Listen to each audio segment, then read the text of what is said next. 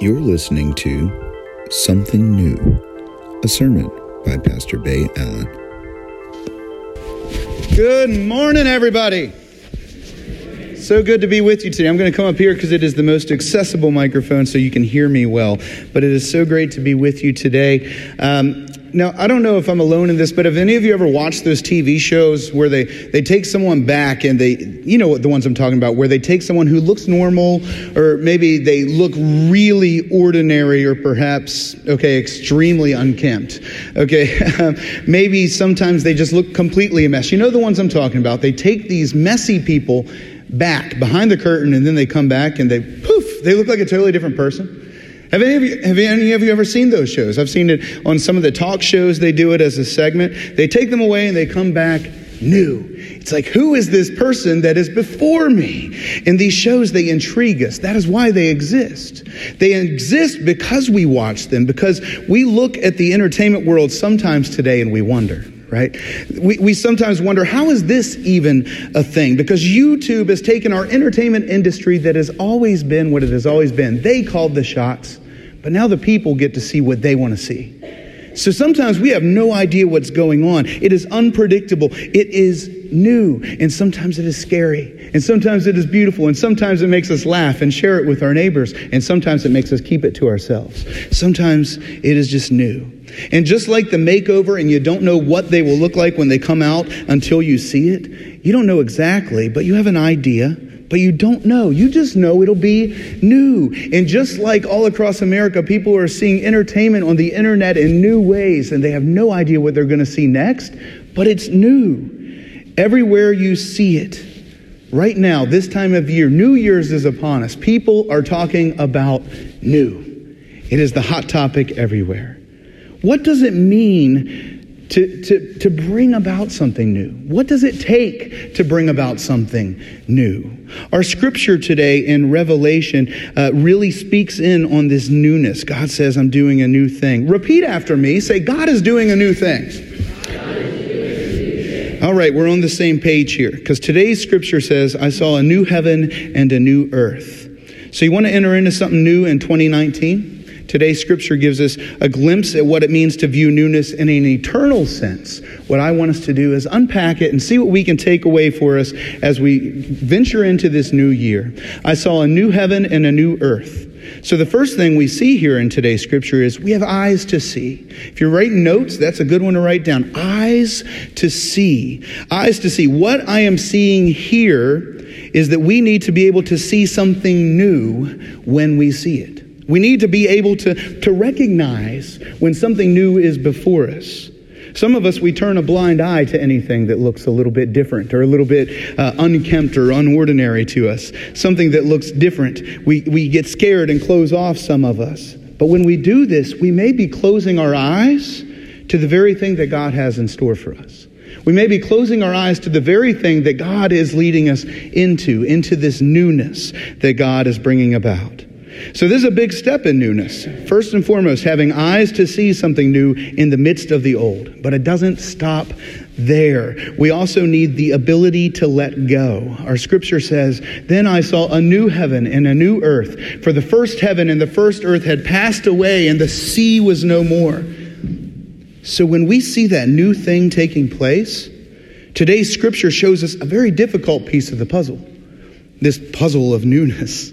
The old, the first heaven, the first earth, they were passed away. Even something as vast and as immeasurable as the ocean passed away. These are not our favorite meals that are no longer on the menu. These are not our, our discontinued favorite television shows. We see heaven, earth, ocean, things that have always been a constant things that we have always been able to look to and ground our reality in, no more we see in the book of Revelation. When God shows you something new on the horizon, are you willing to travel far away enough from where you are right now, knowing you may never return to where you've been? If God calls you away from your comfort zone, where you are, what has always been a constant, would you go?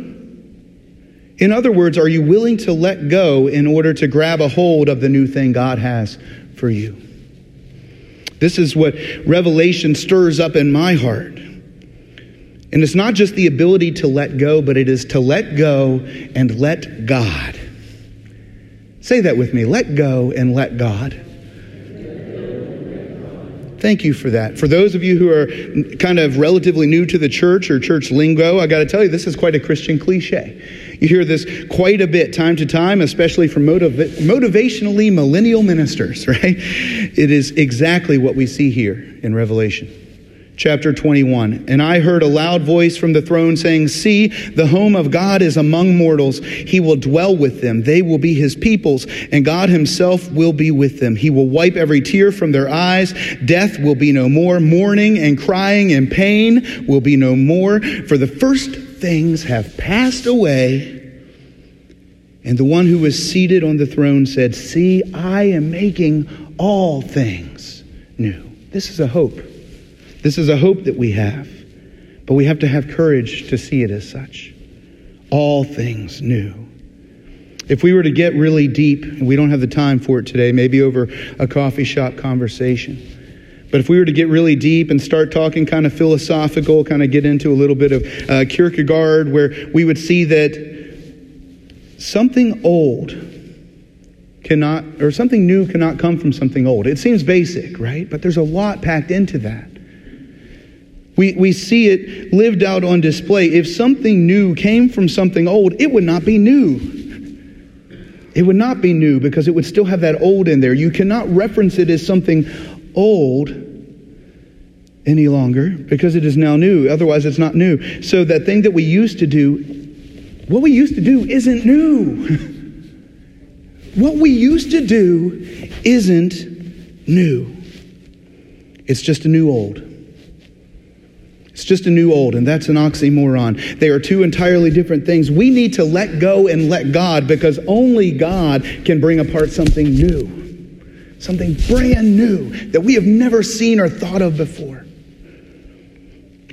God said to me, It is done. I am the Alpha and the Omega, the beginning and the end. To the thirsty, I will give water as a gift from the spring of life. Some would argue, how can God bring about something new when God is old? God isn't old. The Alpha and the Omega, God is not old, but eternal. God is both beginning and end, which means that in the end is a beginning, and in the beginning was an end. And that end, we saw the beginning, not the beginning of God, our beginning to recognize. That's what we see at creation in Genesis chapter 1. Once we were created, you see, God is a God of creation. This is an ongoing work of newness that God is bringing about, a God of newness. Once we were created, we looked to the heavens, to the earth, to the ocean, to the things that God created, and we looked to them like they would last forever.